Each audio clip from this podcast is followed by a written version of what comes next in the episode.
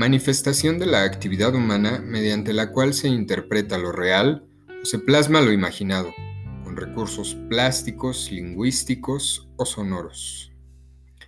Es la definición de arte de la Real Academia Española, definición que redunda en lo genérico y muy políticamente correcto, lo que nos hace reformular su significado y tergiversarlo a significante.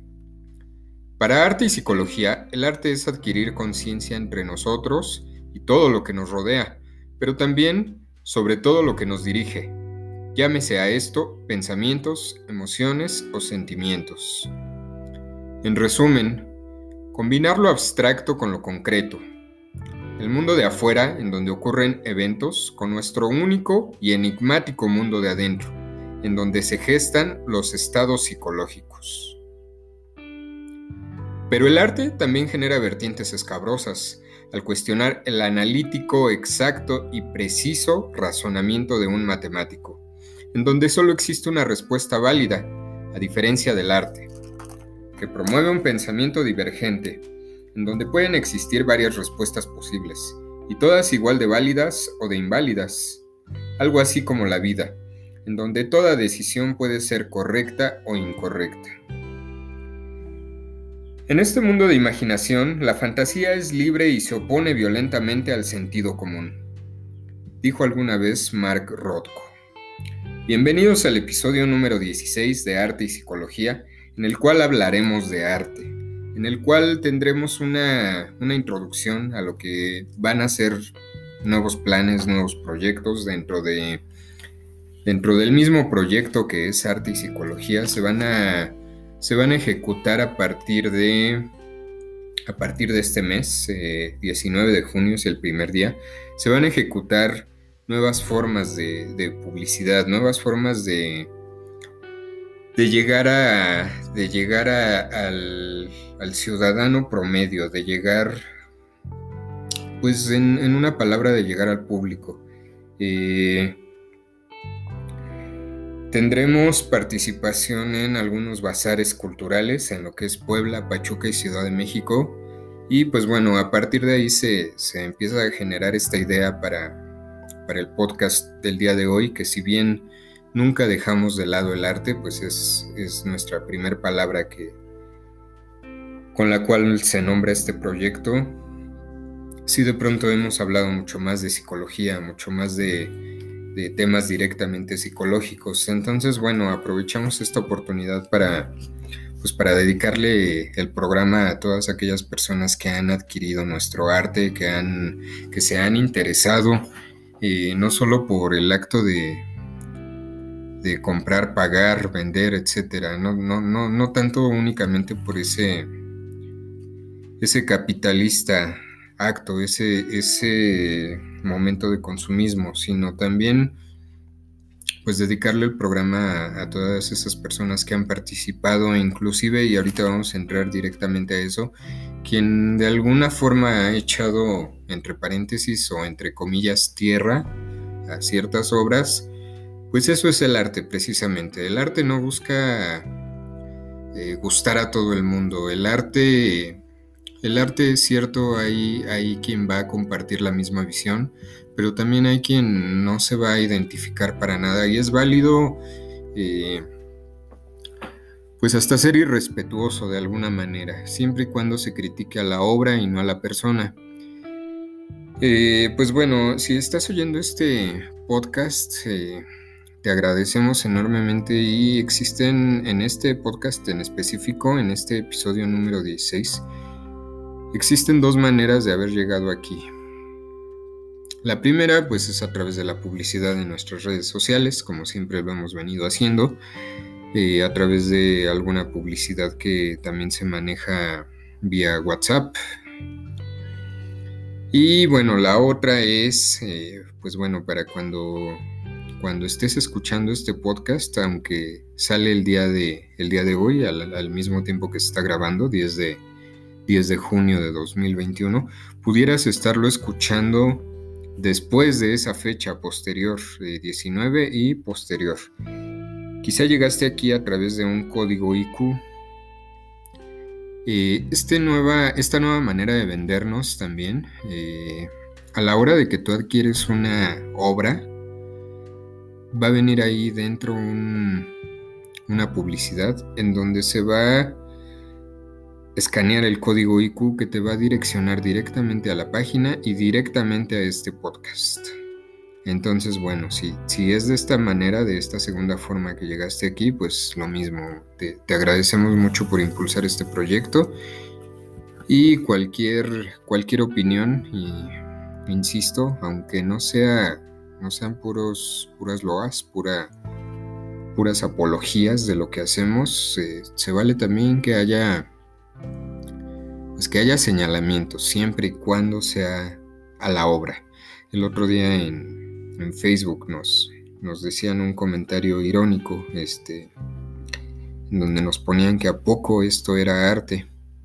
Es válida cualquier percepción, no, no necesariamente tienes que aplaudir, no necesariamente te tiene que gustar, es válido que no te guste, sin embargo, bueno, este, tenemos una razón del por qué, del por qué estamos dirigiendo nuestras obras en esta manera. Entonces, pues el arte así es, el arte puede ser un, acto de, de cortar entre dos, eh, quien le guste, quien no le guste, quien lo alabe, quien lo aplauda, pero también quien lo insulte, siempre y cuando sea la obra, pues bienvenido todo comentario. Y bueno, pues para entrar aquí ya en, materia directa con lo que es el, el tema, eh, vamos a relacionar eh, el arte desde el punto de vista psicológico. Quizá no estamos muy acostumbrados a ser críticos de arte y todavía menos a tratar de, de ser creadores de arte. Pero sí estamos casi siempre enterados con, con cualquier forma de arte. Por ejemplo, el cine es escuchaba en, algún lugar que el cine es el arte más consumista que existe. Sin embargo, es arte porque es una visión que está plasmada, es una visión desde, desde un director que pues ahí es todo un ensamblaje. Director, actor, guionista, eh, compositor de música, director de fotografía, todo un ensamblaje. Aún así, la película más comercial es un es una muestra de lo que es el arte. Y bueno, para tratar de, de encasillar más fácil el tema de hoy, lo vamos a hacer a través de una pregunta, como, como solían indagar los filósofos en la antigüedad. Entonces, mediante la siguiente pregunta, vamos a ir desglosando el tema del día de hoy. Eh, la pregunta es la siguiente, ¿cómo puede servir el arte en la vida? Bueno, aquí, aquí tenemos tres, tres respuestas y no significa que sean las únicas, pero sí significa que eh, para nosotros son quizá pues la base en relación a la psicología, en relación a la vida diaria, que es como formulé la pregunta. Repito la pregunta, ¿cómo me puede servir el arte en la vida? Eh, aquí tenemos tres respuestas. La primera, abre tu mente. ¿Esto qué implica? Que como el arte tiene miles de ideas, miles de percepciones, miles de, creaciones, pues entonces esto te va a hacer que tengas esa tolerancia a un pensamiento que no necesariamente es igual al tuyo. La segunda razón por la que puede servir el arte en la vida es que te direcciona a ser heterodoxo, ¿Esto qué significa? Significa que tú vas a poder jugar con tus propias reglas, tanto si eres eh, crítico, si eres únicamente un observador de arte, como si eres un, artista, un creador de arte. Entonces, pues el arte es cierto, para la, para la estética hay ciertas reglas ya estandarizadas y todo, pero no así para la belleza dentro del arte. Puede haber una pintura que cumpla cabalmente con todas esas reglas para llegar a, inferir que es estética y sin embargo eh, a cada uno le puede parecer sí bella, pero a otros les puede parecer fea. Entonces, pues te empieza a formar el hábito de ser heterodoxo en tu forma de pensamiento y tener tus propias razones, algo que un tema que exploraba en capítulos anteriores sobre lo que es el, pensamiento subjetivo. Implica eh, dependiendo de mí cada decisión, por ejemplo, aquí amarrándolo al tema psicológico. Eh, siguiente razón de por qué me puede servir el arte en la vida. Bueno, practica a pensar eh, de forma abstracta. El, irme clavando cada vez más en el tema del arte me va a ayudar a, a practicar a pensar en forma abstracta. ¿Por qué? Hay diferente arte, claro, hay, hay dibujos a lápiz hiperrealistas que más bien parecen una, fotografía. Si bien esto nos da una idea de la técnica, de la gran técnica que tiene un, un artista, un dibujante para reproducir esto, pues de no ser por la técnica, aquí no habría mucho que pensar. Es como una película comercial. Una película comercial no, no, no tenemos que poner esfuerzo en entender, todo va como muy, muy masticado, todo va muy, muy deglutido. Entonces, lo mismo en una pintura que es hiperrealista. Aquí lo que vamos a apreciar es la técnica, lo cual no estoy diciendo que sea malo, no estoy menospreciando una película comercial ni una pintura hiperrealista, simplemente estoy haciendo la diferencia en que el espectador no necesita hacer ningún esfuerzo intelectual. Entonces, bueno, para continuar en el tema vamos a, profundizar.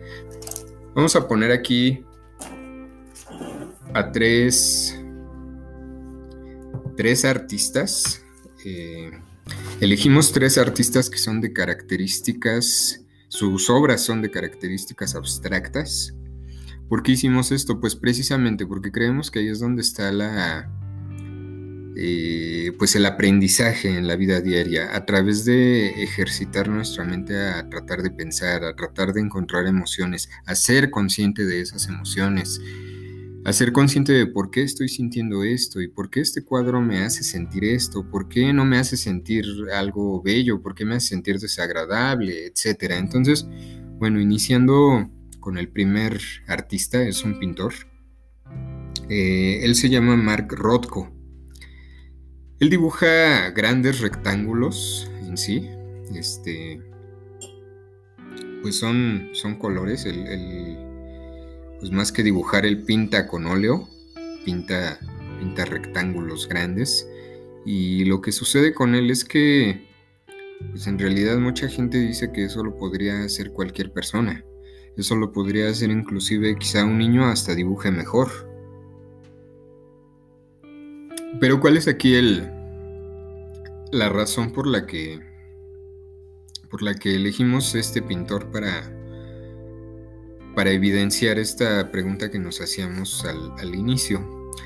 Eh, recuerdo la pregunta, la leo otra vez, es ¿cómo, puede, ¿cómo me puede servir el arte en la vida? Bueno, regresando con Mark Rothko, sus grandes rectángulos en el momento en que, en que los, los los plasmó. Inclusive hoy en día, quien no conoce de arte todavía nos puede resultar un tanto poco familiar. Eh, estas pinturas son ajenas a convencionalismos, es decir, pudieran leerse como rarezas, entre comillas.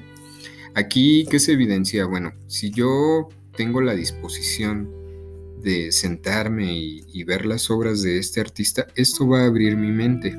Aquí una de las tres razones. Esto va a abrir mi mente a, descubrir realidades diferentes a lo que tengo ya establecido, ya marcado por los, los cánones que hoy en día se manejan de la moda.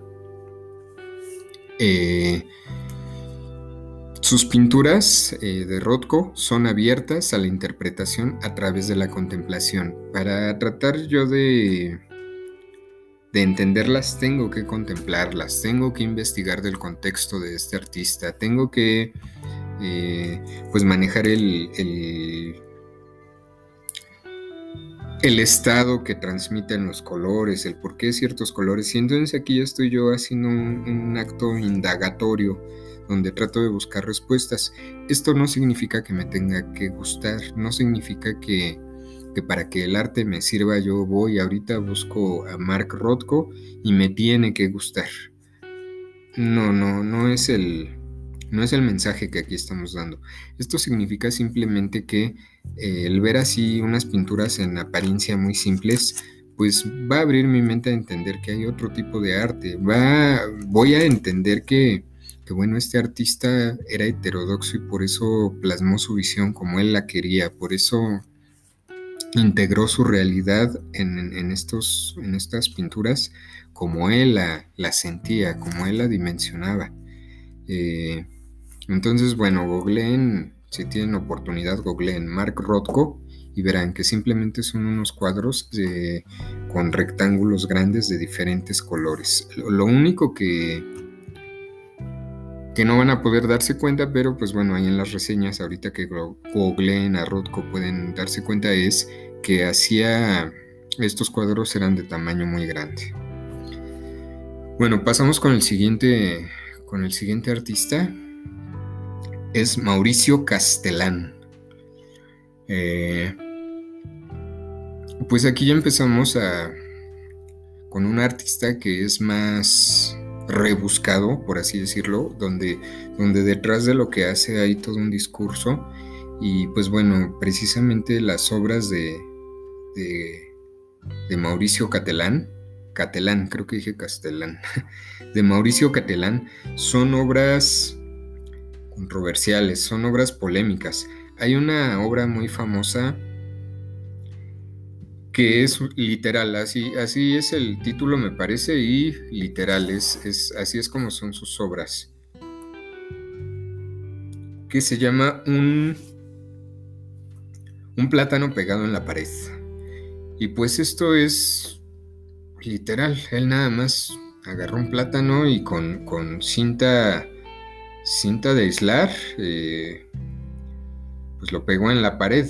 Entonces, esto es lo único que, que él realiza. Ahora, ¿qué de dificultad hay eso? Eso lo hacemos todos yendo a comprar un plátano. Lo, lo podemos realizar todos y en cinco minutos lo pegamos con cinta de aislar. Entonces, pues es lo más fácil del mundo. ¿Qué, puedo encontrar de arte en una obra así? Bueno, otra vez regresamos a la pregunta. ¿Cómo me puede servir el arte en la vida? El pegar un plátano en la pared te puede gustar o no te puede gustar, pero si hay un discurso detrás de esto, implica que hay un pensamiento, hay una búsqueda, una, una reformulación de la realidad. Entonces ver cosas que no son cotidianas plasmadas a través de arte, te va a abrir la mente. Igual nuevamente encontramos que aquí eh, este artista era heterodoxo, sus propias reglas. Y pues bueno, díganme si no invita a pensar de forma abstracta el ver un plátano pegado en la pared como una obra artística. Tiene otra obra, bueno, tiene muchas otras obras, ¿no? Pero ahorita voy a hablar nada más de, otra obra que estaba descubriendo a la hora de hacer la investigación para hacer el podcast. Eh, se llama La Nona Hora, Mauricio Catelán. Eh, bueno, aquí es una, escultura de Juan Pablo II que, simula esta escultura que, Juan Pablo II está aplastado por un meteorito. Entonces, pues aquí encontramos que representa lo inexistente a partir de lo existente.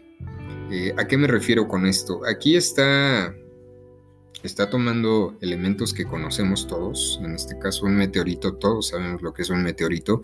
Eh, el Papa Juan Pablo II, quizá personas muy jóvenes no, no, lo ubiquen, pero aún así yo creo que el nombre, sin dudarlo, lo ubican. Él está utilizando estos elementos que, que todos conocemos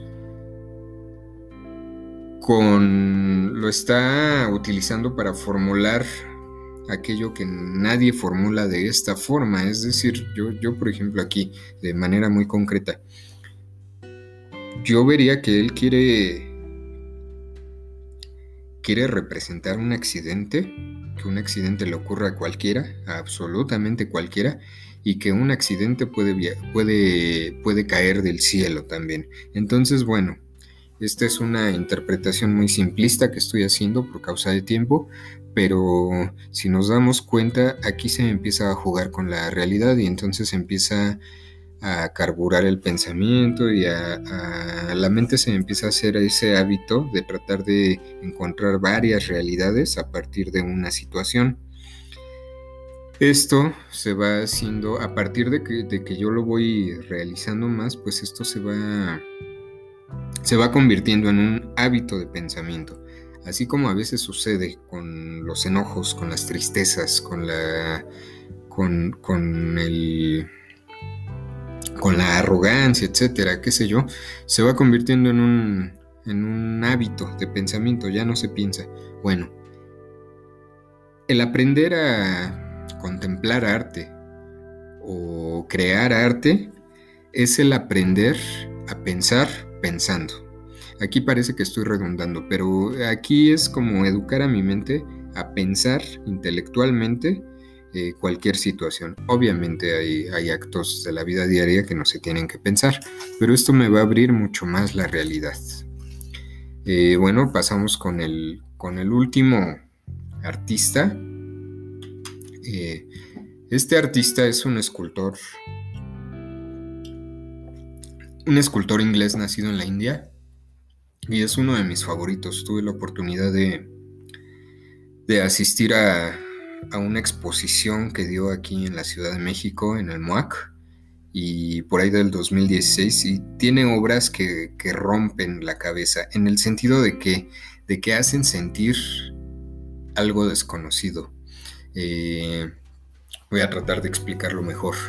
Él lo que propone son esculturas donde los ojos ven una cosa, pero la mente sabe que los ojos te están engañando entonces, bueno, ahí hay un, rompimiento de realidad bastante interesante.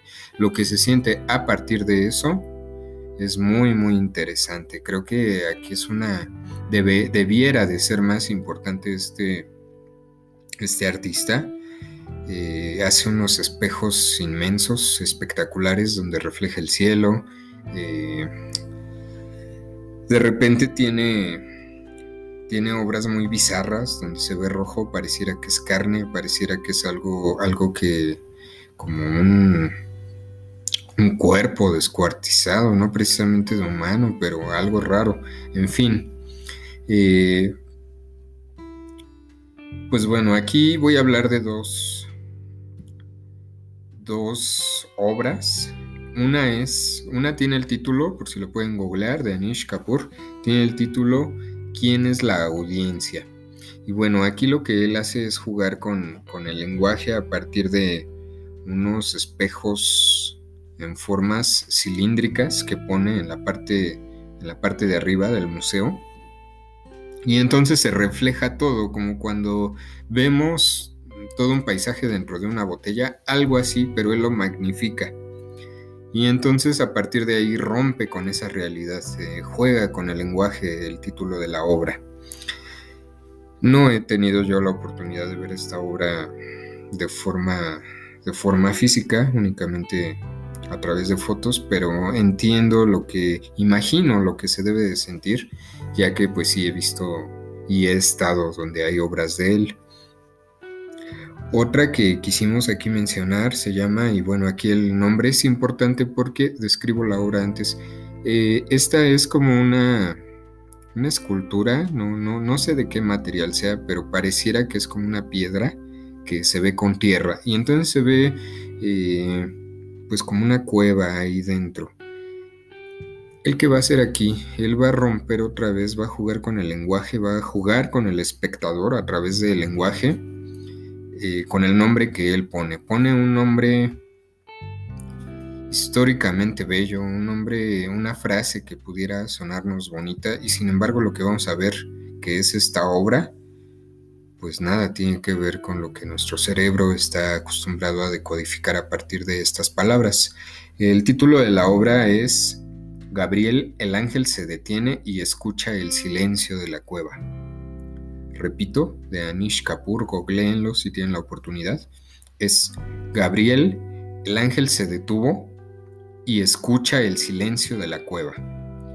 Eh, pues otra vez aquí eh, en, las obras, en la obra en general de Anish Kapoor, eh, si tienes la oportunidad de verla, por favor, tanto de él como de Rothko, como de Mauricio Catelán, son artes que abren tu mente, son heterodoxos y, y obviamente que son abstractos también, tienen sus propias reglas. Hay una frase que, pues bueno, es bastante lacaniana, que estaba yo leyendo sobre Anish Kapoor, sobre las esculturas de Anish Kapoor. Dice, esculturas que rompen la normalidad combinando lo real, lo simbólico y lo imaginario. Bueno, pues esto es lo que proponía Lacan y él le llamaba el nudo, el nudo de Borromeo, y lo cual eh, él formulaba que pues lo vivíamos siempre en lo, en lo simbólico o lo imaginado, que a lo real jamás teníamos acceso.